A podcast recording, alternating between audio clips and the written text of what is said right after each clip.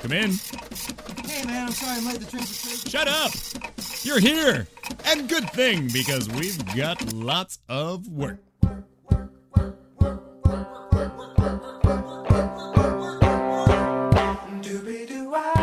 It's Employee of the Month with Catie Lazarus, the talk show featuring unforgettable guests with incredible jobs. And now, here's my boss and your host, Catie Lazarus.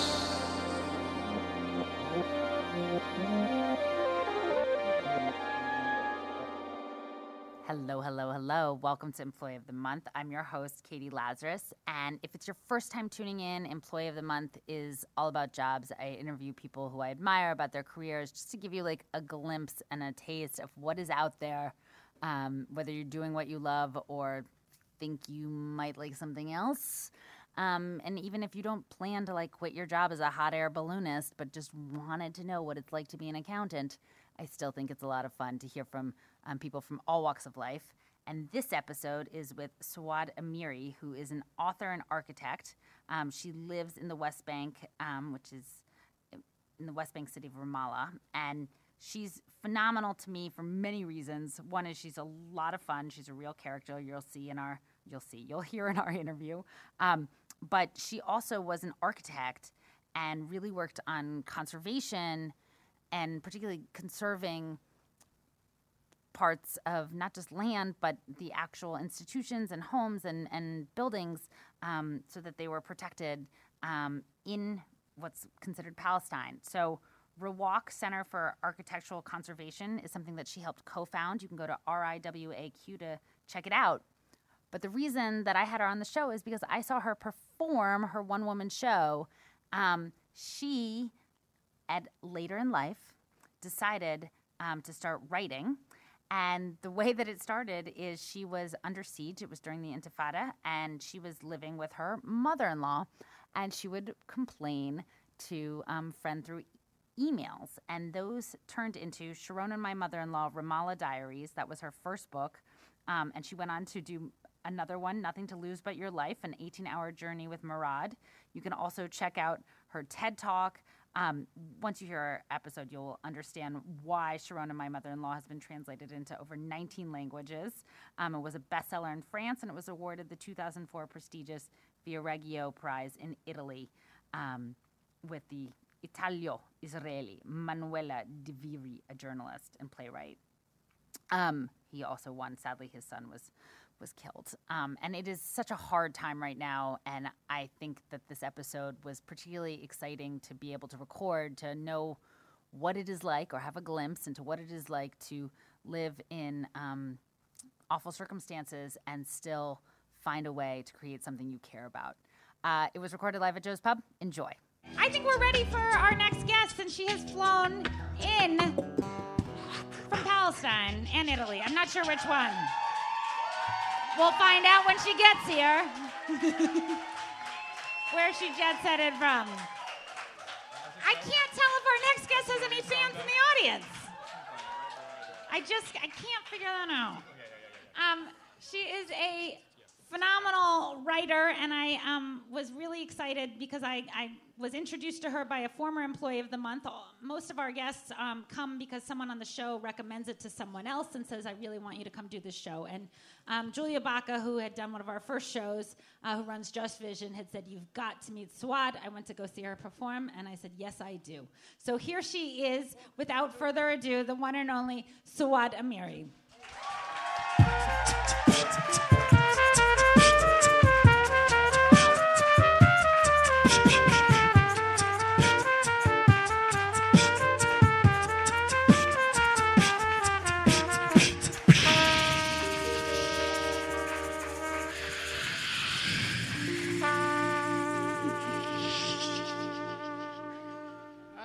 I vodka with me just in case. Okay, good. By Oh. the way, I didn't know you were Jewish. If I knew, I would have left the stage. How could I you? don't know what is it. All the people who support me in this town are Jewish. I don't know if it's a Zionist uh, plot or anything, but anyway, for tonight I'm gonna be relaxed and see what happens. Thank you for having me on your show. You know, a Palestinian feels a bit nervous when all the Jews support them. Anything wrong with me? Uh, not that I know, not yet. Yeah, okay. And judging from how many emails I got from you in one day, I realized I we know. must be related because I think you sent. Yeah. I'd, I'd known you for five minutes and I got 75 in my inbox. Yeah, I, I, like, know. yeah, pushy, pushy, pushy. We learn from our neighbors. Okay. Just keep at it, keep at it, repeat it, repeat it, repeat it until the world gets it. Yes. Um, as a uh, non-Israeli, um,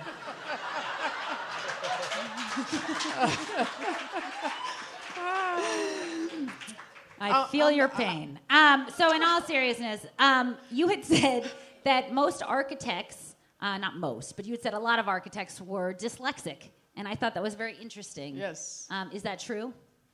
Well, in my case, it's very true. Actually, I, uh, you know, we always try to think why we became what we are. Like if you're a musician or a writer, an architect.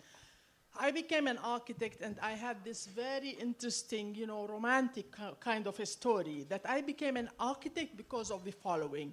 I am half Palestinian, half Syrian. What a terrible thing to be at this moment in history, but this is the reality.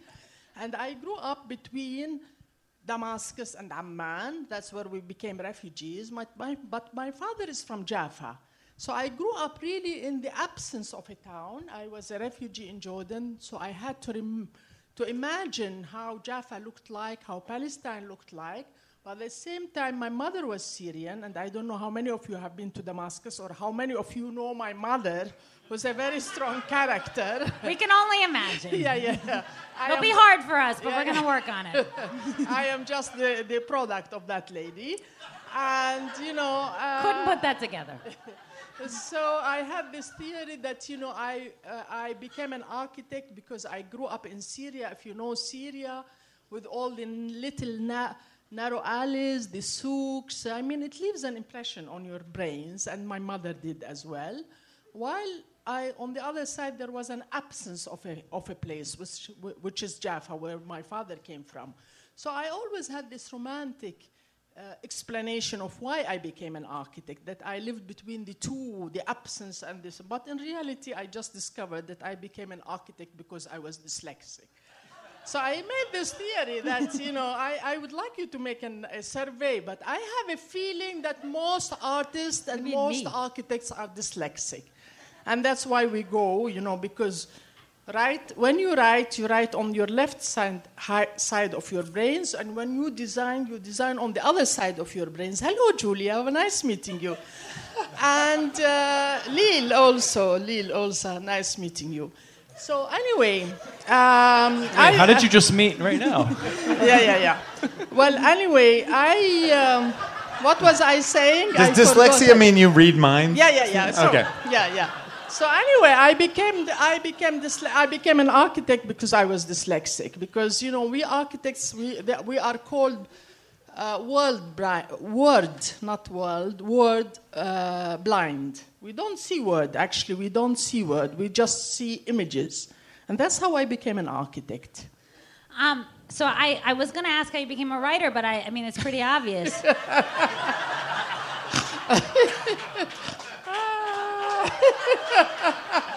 yeah, yeah.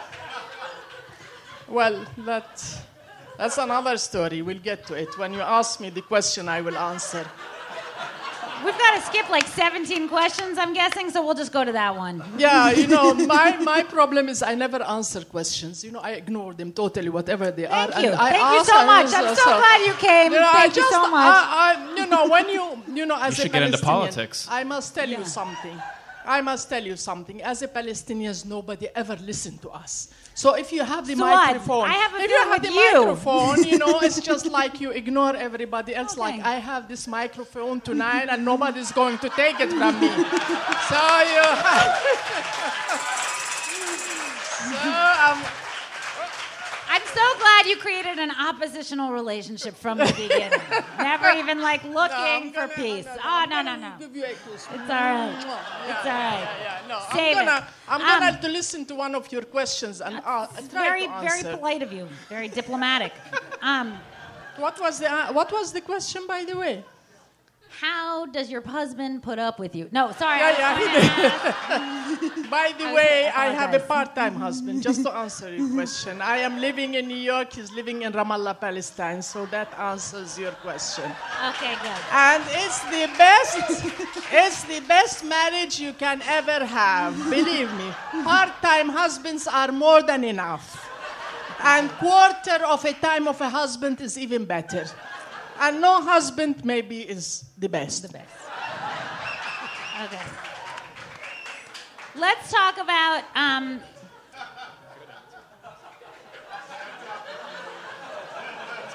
I'm trying to be diplomatic still, so I'm going to do one more time. Uh, 2001 to 2004 to 2004 around. I think you were the. I want to talk about the Intifada, and being being at home Yeah. for 44 days Oh yes. uh, with no one to talk to, except for one person. Yeah. Um, t- tell me about your experience um, during the Intifada. Yeah. See Well- how you see how you take a train and you bring it back to the station. You got me on that one. Okay. I- I'll get back to you.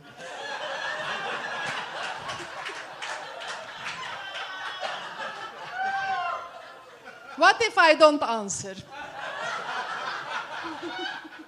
What power do you have over me if I don't answer? anyway. I don't. I don't know. no, even no, go no, no, no. Okay, no, it's a good question, actually. Okay. Now, as I explained to you, my left part of my side, I don't, I can't remember which part of my brains doesn't work.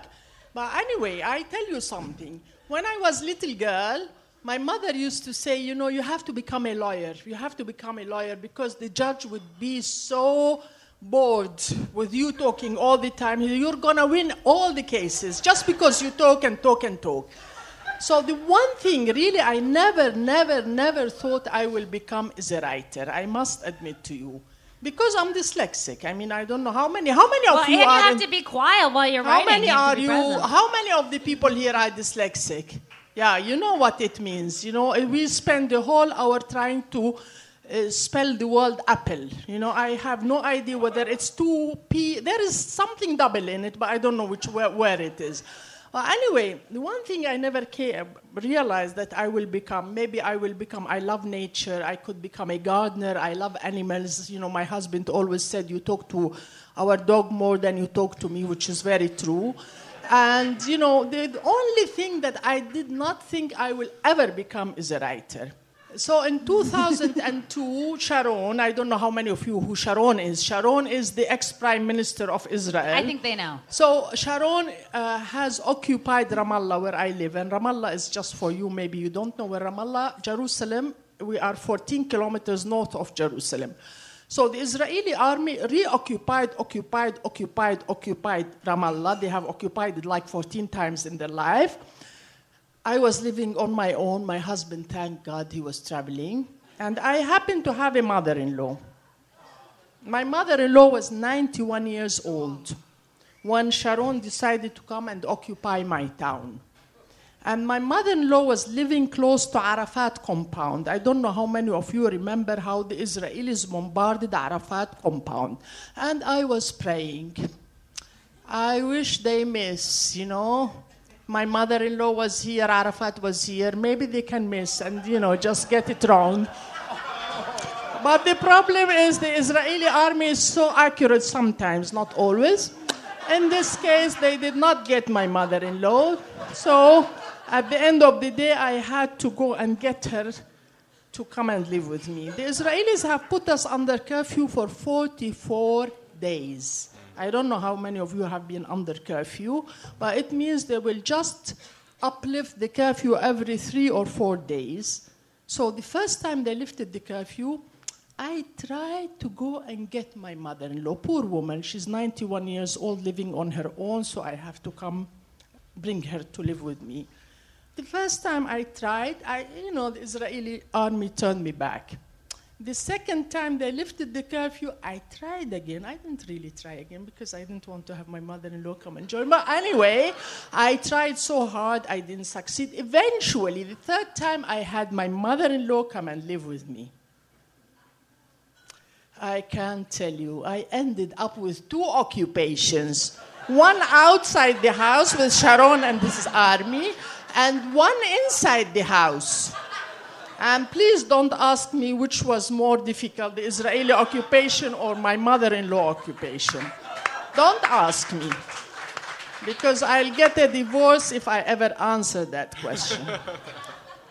so, here I am under curfew, and my mother in law is a very elegant woman. She's in total denial. There is no occupation, there is no Israeli army. So, in the morning, it's like, Saad, ah, yes, mother. It's like, let's get breakfast ready. It's like, just, you know, mother, we're under curfew. We don't need to eat exactly at 8. You know, she wanted to eat at 8, 1, and 7 in the evening. And we had to set the table, put the flowers, I, as if the Israelis were not bombarding the town and Jenin was under curfew. And, you know, she wanted everything. And she was just driving crazy. We were both driving one another crazy, actually. So eventually I Wait, decided. that's so strange that you would drive her crazy. Yeah, thank you. You know, I love you. I love you. So wonderful. So wonderful. So anyway, you know, I always tell the Israelis, listen, I may, I may one day forgive you for the, all the atrocities they, you did against the Palestinian people. But the one thing I'll never forgive you, never, never, never, is having my mother-in-law with me for 44 days, which felt 44 years. So here I was sitting with my mother in law. One night I was writing about her, and next day I was writing about the Israeli occupation. One night about her, and next day about the Israeli occupation. So I wrote almost like 44 stories, and I sent them to my friends, and I said, please, please, please do not share with anybody until they got into a friend of mine, an Italian. You know how crazy Italians are. Sorry, sorry. Uh, Fiamma, where are you? Sandro, sorry. I'm really sorry, but the, you know, the Italians are so crazy. So this Luisa Morgantini takes the, she calls me, she was the vice president of the European Union, is like, so what? Can I, can I make copies and make the European Parliament read your stories? It's like, why would the European Parliament be interested in my mother-in-law making marmalade? And drive me crazy. Anyway, next thing I know, she sent it to a publisher. And next thing I received this phone call from Alberto Rollo from Feltrinelli. You know, in Italy, Milano, Feltrinelli is like the Kennedys here. It's like, I'm calling you from Feltrinelli. It's like, where? I thought maybe it's a country in Africa somewhere. It's like, where? It's like Feltrinelli. I don't know. What is it about? He said, We want all world's rights. It's like, what do you want? It sounded like Rolls Royce to me. You know, we architects, we don't know these things. And he says, We want all world's rights. It's like, excuse me, what is world's rights? It's like all languages. We want to buy all languages. I'm like, What? Arabic is not for sale. You know, I got nationalistic all of a sudden. It's just, no, I'm not selling the Arabic language. He says, Okay, okay. We buy all languages except Arabic, and that's why the book is in all languages except Arabic. And in case you haven't read that book, yee, it has my Palestinian passport. Bring it back, bring it back, please, please, please. Yee. And the other passports, we have two passports here, you know. Okay. Ah, okay. Later, okay. She asked me to stop talking. Okay. I, I wanted to ask about um, getting a passport with your dog because we don't have a lot of time, but I did want to do um, share this. Yeah. Well, you know, I grew up actually in a family. My mother loved animals. My dad loved animals, and we, you know, in the garden we had like gazelles. Uh, my mother had like 200 pigeons, all kind of colors. We had like a monkey, dogs. Uh, anyway, I grew up with animals. So when I went to live in the West Bank in Palestine, I ended up with a dog. the, that dog, I sort of picked it from the street. And it was a straw, a stray dog. No breed, you know. So I bring it home, and it was small, and it was like growing, growing, growing, growing, bigger and bigger and bigger. And I called him Antar. And I don't know, some of you here, Antar is the very macho name in Arabic. Like if you, you know, the biggest macho name is Antar. But anyway, I, I, it needed a vaccine, so I called the, uh, I asked, is there a vaccine in Ramallah? They say, yeah, yeah, there is a Dr. Hisham. So I called Dr. Hisham and I say, please come here, I need a vaccine. Sure enough, he comes.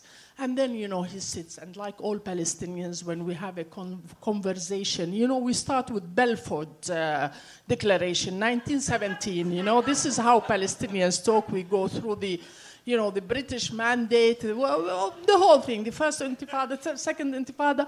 And then I was just like, aren't you going to give my dog a vaccine? He yeah, yeah, yeah, yeah. So, and then he, uh, you know, he says, he sits, you know, very elegantly like this, and he says, what breed is your dog? And I like my breed. It's a, stray, it's a stray, how do you say it? Stray dog? Stray, mutt, yeah. Stray dog. And just for you to know, in Arabic, the stray dog is called baladi. But the same word, it means my country. I don't know why my country is called stray, but this is how it is in Arabic. So anyway, I bring Antar, and you know the, the and Antar was very untrained. You know, he just came in and knocked off the coffee, and he, she slept on her back like this. Ah, and my doctor looks into her, and he discovers that it was a she. And he tells me, You want to spend $30 on a she, on a bitch uh, stray dog. I said, What kind of a vaccine? What kind of a doctor is that? So I said, Yes. And he said, Well, okay. So he gave it to her. I was really about to take that vaccine and give it to him. I was so annoyed. All my feminist feelings and all my national feelings came at that point. Okay. Years later, I acquire another dog. And that dog was a little one called Noura. And she was a great, you know, she was a breed dog. She was a Manchester toy terrier. But again, it was a she. So I wanted to give her a vaccine. I asked, I said, listen, guys, I'm not going to go to Dr. Hisham. Do you know of any other doctor? My secretary, she comes to me and she says, you know what, Saad? I have a doctor for you. I have a very good vet, for you. But it's like, why are you lowering your voice? Because it's an Israeli vet. It's like, no, no, I don't go to Israeli doctors, and my dog is not going to go to an Israeli vet. And my dog, my dog, my little dog comes to me and she looks at me like this. It's like, Mama, what do I have to do with the conflict between the Palestinians and the Israelis? You know? You human beings have this problem, but we animals, we have no political animals, no conflict. I'm not Palestinian. I said, You're not Palestinian. No, Mama, I'm not Palestinian. Then I went home and I was thinking, Well, she's right. So I called my secretary and I said, Samah, uh, did you say in Israeli? She said, he's very good. Where is he? She says in Atarot. It's like Atarot. Oh my God. It's almost an Israeli settlement. It's like a, a you know, it's like a, this, uh, how do you call it? mm, it's okay. Yeah, Just keep going. Yeah. anyway. So it's, a, it's almost a settlement next to Ramallah. At that time, I was a member of the delegation of the peace talks, and I had like to protect my, my image. So I came to Noura. Noura, Habibti, come here, come here. I want to tell you something.